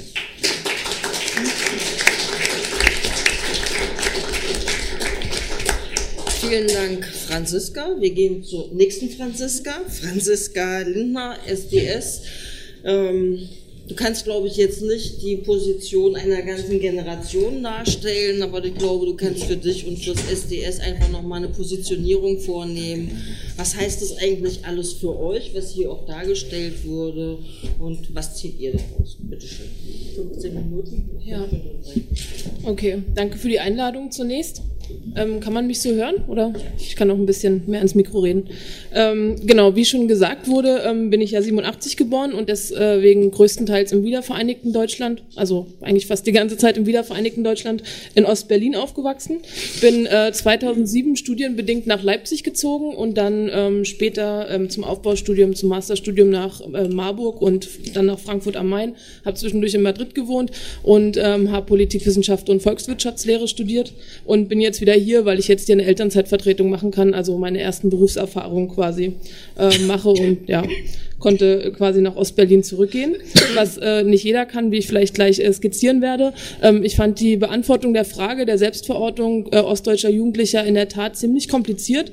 Ähm, ich kann auch nicht genau sagen, ob die Antwort den Erwartungen ähm, entsprechen wird, ähm, die ich mir überlegt habe, ähm, da das natürlich sehr subjektiv äh, Leute empfinden, aber ich kann würde mal versuchen, eine allgemeine Tendenz aufzuzeigen und ähm, für die Beantwortung meiner Frage ist es natürlich, oder wie ich sie beantworte, ist es natürlich wichtig zu wissen, dass ich im SDS aktiv bin, mit, Mitglied der Partei Die Linke bin, ähm, auch bei ähm, Mitglied von Verdi und auch in der Uni ähm, gewerkschaftliche, ähm, also Aufbau einer gewerkschaftlichen Gruppe in Frankfurt am Main ähm, unterstützt habe und ähm, lange Zeit auch schon, also ich kam zur Partei Die Linke überhaupt erst über die Friedensbewegung. Das ist vielleicht für den Hintergrund ganz wichtig, ähm, genau ähm, also der politische Hintergrund für die Beantwortung der Frage. Also allgemein ähm, ist es natürlich so, dass äh, junge Leute, also oder die Generation von mir, die DDR vor allem kennenlernt über die Aussagen ihrer Eltern oder anderer Erwachsener, die gänzlich unterschiedlich sind. Also manche bewerten sie sehr positiv, die DDR, und fanden sie sehr gut, und andere wiederum sehr negativ. Und ähm, das macht natürlich die Meinungsbildung für junge Leute extrem schwierig. Ähm, was ich jetzt in der Tendenz sagen würde, ist, dass dieses, also dass die Kategorien Ossi, Wessi, Ost, West bei jüngeren Leuten Leuten ähm, in den neuen und in den alten Bundesländern ähm, weniger ähm, verwendet werden als in der Gener Generation davor. Viele sind auch genervt, wenn ihre Eltern oder andere Leute sowas sagen oder so reden und sie betonen dann häufig, ja, aber die DDR gibt's nicht mehr und wir leben doch äh, in einem Deutschland. Und Ab und an muss ich aber sagen, spielen die Kategorien dann doch wieder eine Rolle und dann auch häufig noch in klischeisierter, also in Klischeeform. Beispielhaft ähm, habe ich erlebt, wie Ostdeutsche ähm, oft noch so dieses, also ostdeutsche Jugendliche auch dieses besser Wessi ähm, sagen oder ähm, Westdeutsche mit bonzig oder spießig äh, noch äh, oft identifizieren.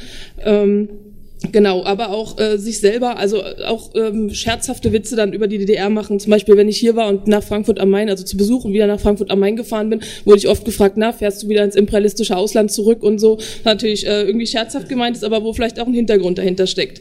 Ähm, positiv angeführt in Gesprächen so ähm, wird die DDR ähm, ähm, häufig, ähm, wenn es um Frauenemanzipation geht, ist ja auch bei ähm, dir, Franziska, schon vorgekommen, ähm, um die soziale Sicherheit, um ähm, genau Kinderkriegen, wovor viele Leute heute Angst haben, dass sie ihre Kinder ökonomisch ähm, nicht ähm, ja, ernähren können oder pflegen können.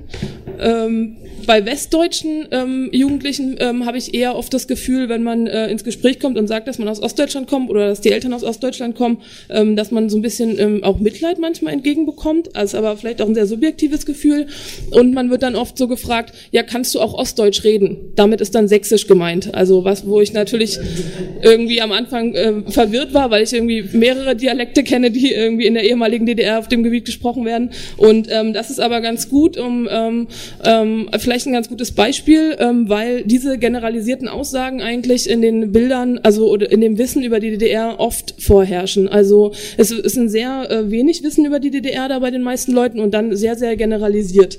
Ähm, Genau, und das ähm, ist ein Punkt, ähm, ich sollte da eigentlich nicht so viel drüber reden, ich mache das auch nur ganz kurz, aber es ist sehr wichtig, weil das Private und die Selbstverortung natürlich vom Politischen nicht getrennt ist. Es ist wichtig zu sagen, wie die DDR eigentlich im Bildungssystem, in der Schule ähm, dargestellt wird. Es unterscheidet sich nicht wesentlich von dem Bild äh, in der Öffentlichkeit. Ähm, also es ist eine sehr negative, eine sehr verkürzte Darstellung. Der Fokus liegt auf äh, Stasi, auf Folterknästen, auf Mauertoten und äh, der Mangelwirtschaft. Es gab kein Klopapier und so weiter. Ähm, genau, es wird versucht, assistir. wie auch immer, so, so haben wir das in der Schule gelernt. Ähm, ähm, es wird versucht, ähm, die Geschichte der DDR ähm, einfach äh, quasi auf Tote und Verbrechen ähm, zu beschränken. Ähm, und die Umstände, die historischen Umstände, auch die zur Gründung der DDR geführt haben, bleiben unerwähnt. Ähm, auch die äh, vielleicht auch ökonomischen oder was weiß ich, muss man auch gar nicht jetzt bewerten, aber die Umstände, die zum Bau der Mauer geführt werden, bleiben unerwähnt. Und ähm, auch was die verhärtete Blockbildung dann später angeht, ähm, findet keine Erwähnung. Ähm, grundsätzlich würde ich jetzt sagen, also ist es natürlich so, ähm, dass das natürlich, also erstmal ähm, ist ja unsere Generation, die um die Wendejahre herum geboren ist, in einem Land aufgewachsen, welches sich nach einem historischen Bruch erstmal irgendwie entwickelt hat. Ja? Und ähm, die Entwicklung der DD BRD, ähm, das ist hier, glaube ich, am ist hier auch schon öfter vorgekommen, ist eine Neoliberale, die mit der Agenda 2010 Anfang der 2000er Jahre eingesetzt hat. Und ähm, genau, bis dahin haben wir jetzt auch schon gehört, sind große Teile Ostdeutschlands äh, sehr schnell deindustrialisiert worden, ähm, die großen volkseigenen Betriebe abgewickelt worden, Infrastrukturabbau stand, fand massiv statt, also ähm, was zu einem totalen Verlust der, oder großen Verlust der Mobilität natürlich auch der Leute geführt hat. Eine extrem hohe Arbeitslosigkeit hat sich ähm, anfangs eingestellt, ähm, die das soziale Gefüge der Menschen ähm, schwer erschüttert hat. Ähm, was ähm, genau, um das einfach zu äh, skizzieren, ähm, Mitte der 90er Jahre war ich ja in der Grundschule in Weißensee, an der, also in Berlin-Weißensee an der Grenze zu Hohenschönhausen. Und ähm, es war so, dass in meiner Klasse Schüler waren, die äh, sehr verwahrlost waren, also die so viel Läuse hatten, dass wenn die den Kopf äh, runtergemacht haben, die Läuse aufs Blatt gefallen sind, ähm, die Eltern oft alkoholsüchtig waren. Ähm, auch das Schulessen, was bei uns noch breit angelegt war, ist ein Unterschied natürlich zu westdeutschen Schulen, ähm, aber schon was gekostet hat, äh, nicht bezahlt werden konnte oder vielleicht auch nicht bezahlt werden wollte. Das ist so der Zustand. Ähm, die, das Plattenbaugebiet, was neben uns war, hat sich äh, sehr schnell zu einem sozialen Brennpunkt entwickelt. Es gab auch den Jugendclub nicht mehr. Das war einfach ein verfallenes Gebäude. Das wussten wir natürlich eine Weile nicht, dass da überhaupt mal ein Jugendclub drin war. Ähm, die freizeitige Beschäftigung, äh, die man irgendwie kostengünstig oder äh, kostenlos bekommen konnte, war einfach nicht da. Äh, gleichzeitig konnten wir in den irgendwie zerfallenen Fabrikgebäuden rumspielen und dachten uns auch, das ist aber schön, dass wir hier spielen können. Und ähm, das ist halt genau der Punkt. Also wir, wir wussten natürlich nicht, ähm, wieso das so ist, welche Umstände dazu geführt haben. Das ist ja kein bewusster Prozess, dass man da lebt und dann denkt, oh, das kommt daher und daher. Deswegen war das für uns halt einfach erstmal so, ja. Und ähm, man stellt sich dann auch nicht konkret die Frage, warum. Das äh, erfährt man erst später und auch erst, wenn man kritischer darüber nachdenkt eigentlich. Ähm, so dass ich jetzt konstatieren würde, ähm, jetzt mal auf ost- und westdeutsche Jugendliche gesehen, ähm, dass wir uns jetzt also in einem weitgehend neoliberalisierten Land ähm, wiederfinden, in Ost und in West und ähm, mit den gleichen Problemen konfrontiert sind. Also zunächst mit den gleichen Problemen, nämlich mit den Kürzungen im Bildungsbereich, das dazu führt, dass wir an der Schule ex also einen extrem Stress und Leistungsdruck haben, ähm, dass die Ausbildungen sehr schlecht bezahlt sind, beziehungsweise sogar bezahlt werden müssen, ähm, dass die Universität äh, zu einer Lernfabrik äh, verkommen ist, also ähm, wo es also sehr eingeschränkte Studieninhalte nur gibt. Zwei Drittel der Studierenden ähm, müssen einen Nebenjob ausüben, um sich ihr Studium zu finanzieren, beziehungsweise vielleicht noch darüber hinaus irgendwie mal in Urlaub fahren zu können oder so. Ähm, genau, man muss unglaublich schnell studieren. Ähm, teilweise gibt es Studiengebühren. Ähm, das, und auch der Konkurrenzdruck an der Uni hat äh, wahnsinnig zugenommen, sodass viele Studierende einfach heute auch schon unter Depressionen leiden. Und ähm, die Angst, die sich daraus ergibt, und die haben, glaube ich, auch äh, west- und ostdeutsche Jugendliche, ist die Angst vor einem prekären Leben, die Angst äh, vor Hartz IV, die Angst vor einem geringen Lebensstandard, ähm, Angst vor weiterem Sozialabbau, ähm, die Zuspitzung der gesellschaftlichen äh, Konkurrenz anstatt ein solidarisches Miteinander, die Gewissheit, ähm, kaum eine Rente später zu haben ähm, und eigentlich auch ähm, diese, diese soziale Angst, also vor dem sozialen Abstieg eigentlich, ja, dass man das Lebensniveau der Eltern zum Beispiel, den Lebensstandard der Eltern nicht halten kann kann oder ähm, oder ja, oder dann vielleicht weiter sozial absteigt oder nie erreicht, so dass man quasi als Verlierer der Gesellschaft dasteht. Ähm, so wird es ja suggeriert.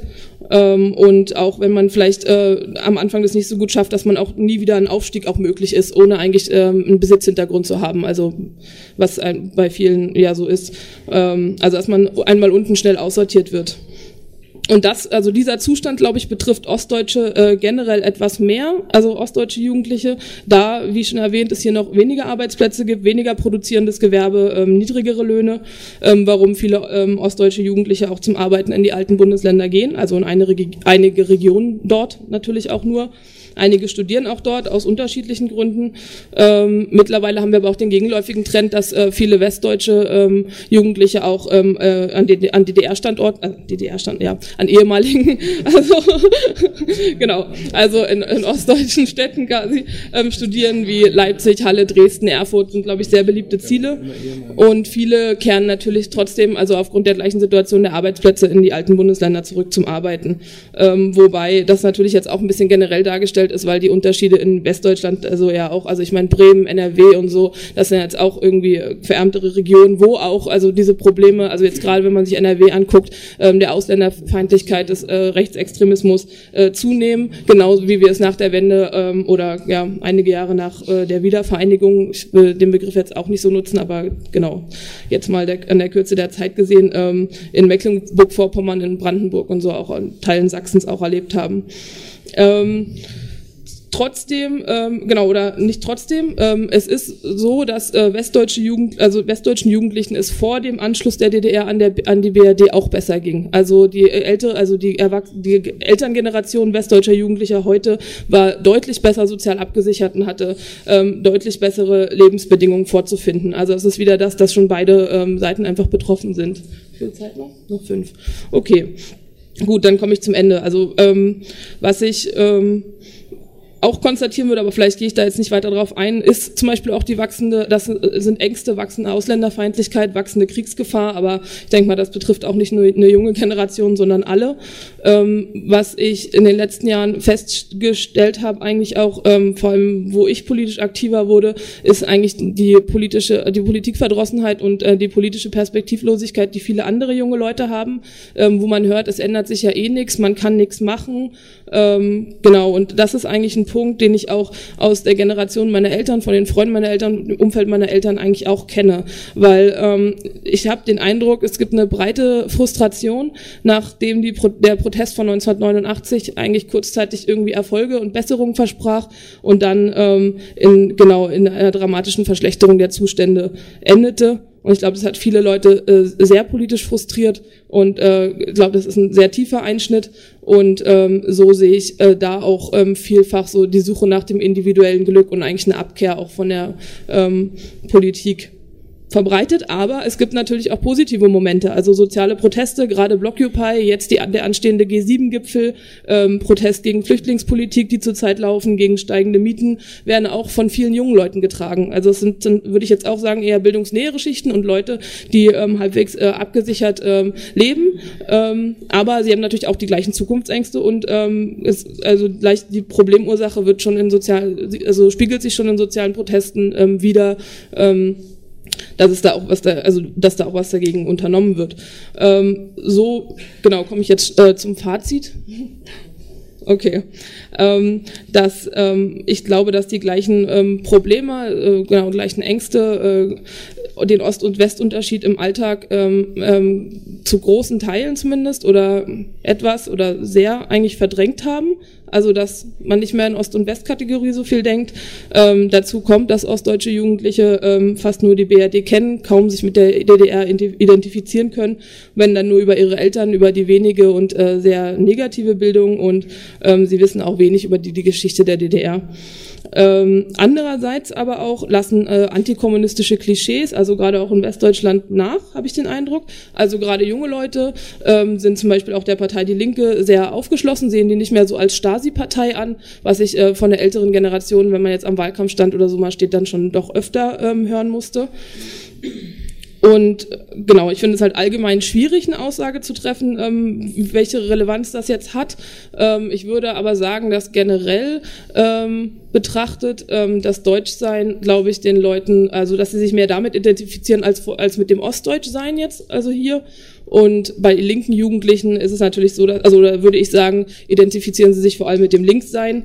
Und ähm, das wird ist ein großer, nimmt einen großen Teil ihrer Identität, denke ich, ein, auch die ähm, genau die linke Kritik an den ähm, äh, an den Verhältnissen und ähm, eben auch, dass die Linke internationalistisch ist damit äh, wollen sich natürlich sehr viele Leute identifizieren oder identifizieren sehr viele. Und ich glaube, in diesem internationalistisch Sein liegt auch ähm, die Stärke der Linken und ähm, genau in der Solidarität natürlich auch im gemeinsamen Kampf ähm, um Verbesserung, im gemeinsamen Handeln für eine bessere Zukunft.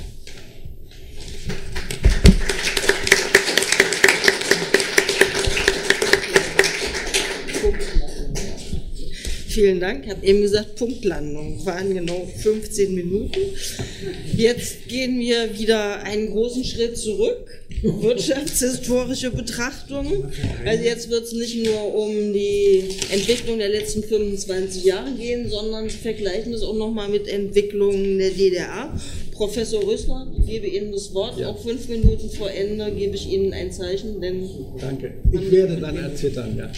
Äh, nee, erzittern müssen Sie nicht, Sie müssen dann nur langsam zum Ende kommen. Ja, ähm, ja ich mach's kurz. Äh, ich bin bei meinen Recherchen folgendermaßen vorgegangen. Erstens äh, galt es festzustellen, dass für die neuen Bundesländer 1990 gesetzte Ziel, was war das?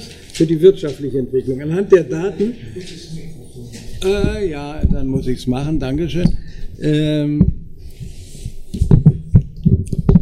so, ist das jetzt besser? Ja. Wunderbar. Ähm, ja, das kann auf der Grundlage, das kann nur die Grundlage sein, diese Zielvorstellung, die entwickelt wurde für die Bewertung der ökonomischen Ergebnisse und damit auch für Bewertung der dabei verfolgten Wirtschaftspolitik. Die bekannte und immer wieder zitierte Formulierung der Zielstellung für die Entwicklung der neuen Bundesländer wurde vom Kanzler der Bundesrepublik Helmut Kohl am 18. Mai 1990 anlässlich der Unterzeichnung des Vertrages über die Schaffung einer Währungs-, Wirtschafts- und Sozialunion abgegeben. Die Währungsunion sollte die Einführung der sozialen Marktwirtschaft der Bundesrepublik in der DDR einleiten. Die auf diese Weise gestartete Transformation von der Plan zur Marktwirtschaft böte so Kohl die Gewähr dafür, dass auch die in Ostdeutschland die zu Ostdeutschland gehörenden Regionen, und ich zitiere jetzt, bald wieder blühende Landschaften in Deutschland sein werden, in denen es sich für jeden zu leben und zu arbeiten lohnt. Das konnte nur und wurde auch allgemein so interpretiert, dass die Bundesregierung ab 1. Juli 1990 ähm, das Wohlstands- und damit auch das Wirtschaftsniveau im Osten dem des Westen Deutschlands anpassen wolle. Zeitliche Vorgaben für die Erreichung des Zieles äh, seitens der Bundesregierung wurden offiziell nicht gemacht. Intern ist eine genauere Quantifizierung dieses Aufholzeitraums aber offensichtlich vorgenommen worden, gemäß dem Protokoll eines Gesprächs des Bundeskanzlers mit Senatoren des US-amerikanischen Kongresses die als Studiengruppe Deutschland am 29. Mai 1990 mit dem Bundeskanzler in Bonn ein anderthalbstündiges Gespräch führte, erklärte Kohl, zitiere, in drei bis vier Jahren werde die DDR ein blühendes Land sein. Also 100 Prozent. So. Zweitens war zu klären für mich äh, auf der Grundlage welcher ökonomischen Leistungskennziffern beziehungsweise welcher Leistungskennziffer das erreichte Ergebnis zu messen sei. Ich habe mich für die Kennziffer Bruttoinlandsprodukt pro Einwohner entschieden. Drittens habe ich als ausschlaggebende Bewertungskennziffer für die wirtschaftliche Entwicklung Deutschlands nach der Vereinigung das Niveau des äh, Bruttoinlandsprodukts Ostdeutschlands im Verhältnis ähm, zum Bruttoinlandsprodukt Westdeutschland gesetzt und den Niveauunterschied in Prozentpunkten dann ausgewiesen. Die Auswahl dieser Relation ergab sich fast zwangsläufig aus den Zielformulierungen, die von der Politik vorgenommen worden waren. Mithilfe der Kennziffer BIP pro Einwohner wird im Folgenden die Entwicklung der Wirtschaftsleistung Ostdeutschlands seit 1990 mit der Westdeutschlands verglichen, wobei das jeweilige Niveau der Bundesrepublik oder der alten Bundesländer gleich 100 oder in der Tabelle 1,00 gesetzt wird. Zur Periodisierung. Gemäß den Wachstums Kriterium BIP pro Einwohner lässt sich die Entwicklung der neuen Bundesländer zwischen 1989 und 2013, für diese Jahre liegt das letzte mir verfügbare, vergleichbare Zahlenmaterial vor, deswegen 1913, in drei Phasen geteilt.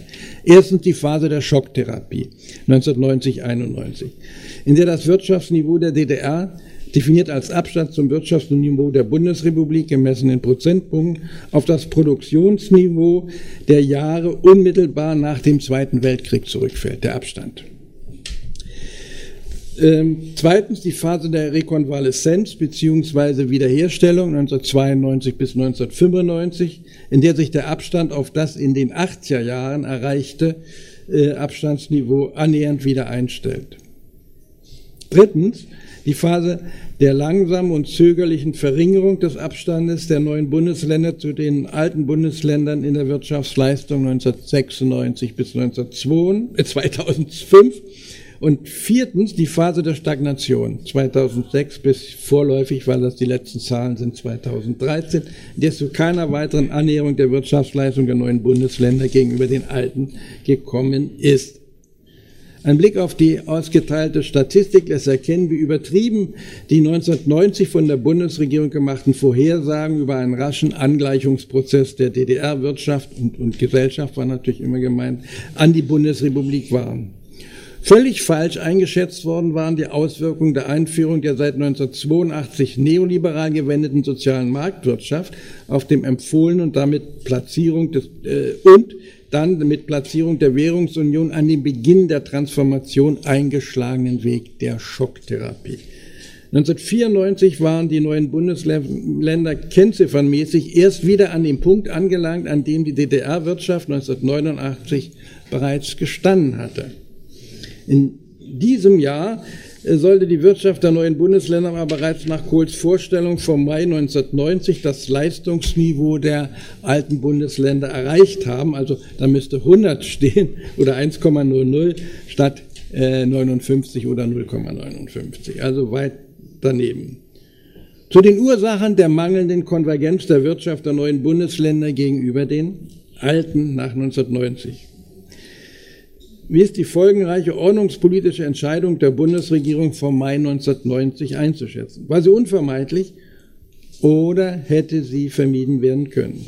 Wohl am, am entschiedensten die Vermeidbarkeit betont hat Wilhelm Hankel, Wirtschaftsprofessor und in den 60er Jahren im Bereich Finanzpolitik in verantwortlicher Stellung unter dem damaligen Wirtschaftsminister Karl Schiller, also Neokeynesianer und nicht Neoliberaler die Frage nach den 1990 möglichen Alternativen und zur Art und Weise der Transformation von der Plan zur Marktwirtschaft beantwortet. In seinem 1993 veröffentlichten Buch über Wege aus dem Wirtschaftsdesaster schrieb er, Nachdem die Bundesregierung bewusst einen Aufwertungsschock herbeigeführt hat, indem sie die D-Mark nicht nur zu einem Umtauschsatz von 1 zu 4 oder 1 zu 5, wie es der Marktbewertung ungefähr entsprochen hätte, einführte, sondern zu dem unrealistischen Satz von 1 zu 1,8 darf sie sich nicht wundern, wenn statt des erhofften Wirtschaftswunders, davon war immer die Rede um die Zeit, das Gegenteil eintritt, eine Wirtschaftskatastrophe. Dasselbe, was mit der DDR geschehen ist, wäre ja auch in Westdeutschland eingetreten, so Hankel, wenn man die D-Mark ähnlich brutal und über Nacht zum US-Dollar aufgewertet hätte. Das wäre 1948 gewesen. Handelsaussagen weisen auf Regierungsversagen hin. Ab 1995, nach dem Abklingen der Folgen der Schocktherapie, sollte man annehmen, können sich die Vorteile marktwirtschaftlicher Koordinierung der Produktivgabe aber endlich voll auswirken. Die Konvergenz der wirtschaftlichen Leistungskraft der ostdeutschen mit der westdeutschen Wirtschaft realisiert die blühenden Landschaften Wirklichkeit geworden sein. Der in der Handout-Tabelle fixierte Vergleich des Bruttoinlandsprodukts je Einwohner zwischen äh, NBL und ABL weist jedoch für das Jahrzehnt zwischen 1995 und 2005 nur bescheidene Fortschritte bei der Annäherung der ostdeutschen Wirtschaftskraft an die westdeutsche aus. Die relative Wirtschaftsleistung Ostdeutschlands innerhalb des halben Jahrzehnts nicht einmal um einen Prozentpunkt gewachsen. Die Entwicklung in der dritten Periode zwischen 2005 und 2000 13, bei 2013 handelt es sich einfach um das letzte Jahr äh, vergleichbarer Zahlen, weist deutlich darauf hin, dass auch in diesem Zeitraum sich die neuen Bundesländer gegenüber den alten bezogen auf die Wirtschaftsleistung nicht wesentlich angenähert haben. Erstaunlich ist das vor allem für einen Wirtschaftshistoriker, der seine Forschung der Wirtschaftsentwicklung der DDR gewidmet hat und den der ganze Ost-West-Westlauf einschließlich der zu hoch angesetzten Zielstellung und harscher Kommentare äh, nach Nichterreichen des Zieles nicht neu sind. Das hat er über die DDR dauernd gelesen. Der 25-jährige vergebliche wirtschaftliche Wettlauf der neuen Bundesländer mit den alten erinnert an den 25-jährigen der DDR mit der Bundesrepublik. Ausgewiesen sind hier die ganzen 40 Jahre in der Handauer-Tabelle. Tatsächlich sind die Ähnlichkeiten, wenn man die ostdeutsche relative Wirtschaftsentwicklung in den vergangenen nicht ganz 25 Jahren mit der im Vierteljahrhundert vor dem Ende der DDR vergleicht, verblüffend. Ein solcher meines Wissens bisher von Wirtschaftshistorikern noch nicht kommentierter Vergleich ist schon deshalb völlig gerechtfertigt, weil das Einholen des anderen Teils Deutschlands schon einmal Ende der 50er Jahre, Anfang der 60er Jahre proklamiert wurde und implizit für die ganze Periode der Existenz der DDR Aufgabe blieb. Wie die Handout-Tabelle ausweist, konnte in der ersten Hälfte der 60er Jahre ein Rückfall des Bruttoinlandsproduktes der DDR im Vergleich zur Bundesrepublik gegenüber dem Jahr 1960 gerade noch verhindert werden. Dieser Misserfolg war ein wesentlicher Grund dafür, dass 1963 eine Wirtschaftsreform zwecks beschleunigter Steigerung der Arbeitsproduktivität, vor allem in der Industrie, beschlossen wurde. Mit dem neuen ökonomischen System, so hieß es in der Richtlinie, würde es gelingen, ich zitiere, im Interesse der gesamten deutschen Nation die Überlegenheit unserer sozialistischen Ordnung gegenüber dem kapitalistischen System in Westdeutschland auch auf ökonomischem Gebiet zu beweisen. Das NÖS war im Jahr 5, im Jahr ausgewiesen Jahr 5, 1965 bis 1970 voll wirksam. In dieser Zeit wurde der relative Abstand zur bundesrepublikanischen Wirtschaft erstmals seit 1950 signifikant um fast vier Prozentpunkte vermindert. Im folgenden Jahr 5 dann noch einmal um fünf Prozentpunkte. Zu den, danke, zu den Ursachen des fehlgeschlagenen Aufholversuche Ostdeutschland gegenüber Westdeutschland im Vierteljahrhundert vor und nach 1989. Für den Zeitraum von 1965 bis 1989 sind die meisten Wirtschaftswissenschaftler und Historiker über die Begründung für das geringe Aufholtempo 65 bis 89 beziehungsweise für die Stagnation des Konvergenzprozesses in der zweiten Hälfte der 80er Jahre rasch bei der Hand. Das Nichterreichen des Ziels, sagen sie, war systembedingt. Als Planwirtschaft organisiert musste die DDR hinter der marktwirtschaftlich organisierten Bundesrepublik zurückbleiben. Abgesehen davon, dass mir das zu sehen ist, so nicht stimmt, für den Zeitraum 1990 bis 2013 lässt sich dieses für viele plausible Argument nicht anwenden, das von den unterschiedlichen Systemen, aber es läuft weiter. Was waren in den vergangenen 25 Jahren also die Ursachen, dass es Ostdeutschland nicht gelang, signifikant aufzuholen, obwohl, die das, obwohl dies das zunächst das lauthals verkündete und später stillschweigend weiter verfolgte Ziel der deutschen Regierungen von Kohl bis Merkel war? Einen wichtigen Hinweis für unsere Suche nach den Ursachen haben wir, als wir die Aufholfähigkeit der ostdeutschen gegenüber der westdeutschen Wirtschaft nach 1989 skizzierten bereits erhalten. Er lautet, positive oder negative Wachstumstrends in der Wirtschaft eines Landes müssen nicht unbedingt, nicht einmal vorrangig systembedingt sein der Abbruch des neuen ökonomischen Systems 1970-71 und der Wechsel zur bis 1989 dann geltenden Strategie der Einheit von Wirtschafts- und Sozialpolitik bei deutlich verlangsamem Aufholtempo ergab sich keineswegs zwingend aus dem planwirtschaftlichen System. Ebenso wenig wie die Anwendung der Schocktherapie 1990-91 aus dem marktwirtschaftlichen System zu erklären ist. Es handelt sich jeweils um Entscheidungen der politischen Führung den Honecker oder Kohl hießen.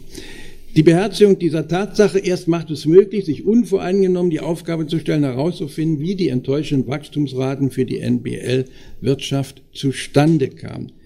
Die nicht gelungene Konversion ist meines Erachtens darauf zurückzuführen, dass sich die neuen Bundesländer beim Wiederaufbau und bei der Umgestaltung der Wirtschaft, vor allem der Industrie in Ostdeutschland, in eine Branch Plant Economy äh, äh, verwandelt haben, Branch direkt über der Zweigbetriebswirtschaft. das ist angedeutet hier mit verlängerter Werkbänke in etwa dasselbe. Der damalige Präsident des ins, äh, Wirtschaftsforschungsinstitut Halle Ulrich Blum war es, der meines Erachtens als erster Wirtschaftsweiser im Editorial Nummer 6 2007 von Wirtschaft im Wandel, das ist die Zeitschrift, an hervorgehobener Stelle explizit zu dieser Tatsache Stellung nahm, dass seit zehn Jahren der wirtschaftliche Aufholprozess Ostdeutschland stagniert. Er nannte dafür fünf Ursachen. Erstens, das Fehlen großer Betriebe. Sie werden jetzt Ähnlichkeiten erkennen. Zweitens eine zu geringe Exportintensität. Drittens eine unzureichend entwickelte räumliche und sektorale Arbeitsteilung. Viertens das Fehlen großer Unternehmenssitze und fünftens den geringen Besatz gut verdienenden Personals. Blums Kollege Joachim Ragnitz benannte zeitgleich sechs Faktoren für, als wesentliche Ursachen für die Produktivitätslücke. Erstens das Überwiegen von Branchen mit niedriger Produktivität. Zweitens die Tatsache, dass im Osten typischerweise reine Produktionsstätten aufgebaut wurden, während höherwertige Teile der Wertschöpfungskette wie Verwaltung, Forschung und Entwicklung am Unternehmenshauptsitz im Westen verblieben. Drittens die Dominanz nachgelagerter Produktionsstufen. Viertens der Aufbau von Betrieben mit niedriger Kapitalintensität und geringerer Innovationskraft. Fünftens beanstandete Ragnitz eine unzureichende Vernetzung und Clusterbildung zwischen den ostdeutschen Unternehmen und verwies sechstens auf geringe Erlöse ostdeutscher Unternehmen bei vergleichbaren Produkten. Bei all diesen von Blum und Ragnitz benannten strukturellen Mängel der ostdeutschen Wirtschaft handelt es sich, so lassen sich die Mangellisten zusammenfassen, um ein unausgeglichenes Verhältnis von Zweigniederlassung und Stammbetrieb und die Folgen der Dominanz verlängerter Werkbänke Bänke präziser und typische Merkmale einer Branch Plant Economy. Unter den Bedingungen einer Branch Plant Economy verfügen die außerhalb des Landes beziehungsweise im Falle Ostdeutschlands außerhalb der Region befindlichen Konzern beziehungsweise Betriebszentralen über einen außerordentlichen Einfluss auf die Gestaltung der Wirtschaftsentwicklung in dem peripheren Land beziehungsweise der peripheren Region. Die Entscheidungen von außen betreffen zunächst nur die Ökonomie, führen zu einer Verlangsamung des Wirtschaftswachstums, haben aber auch später schwerwiegende soziale und mentale Auswirkungen. Ohne Abbau bzw. Liquidierung der Branchplant Economy wird das Aufholen der neuen Bundesländer gegenüber den alten in absehbarer Zeit nicht gelingen. Ich bedanke mich für die Aufmerksamkeit.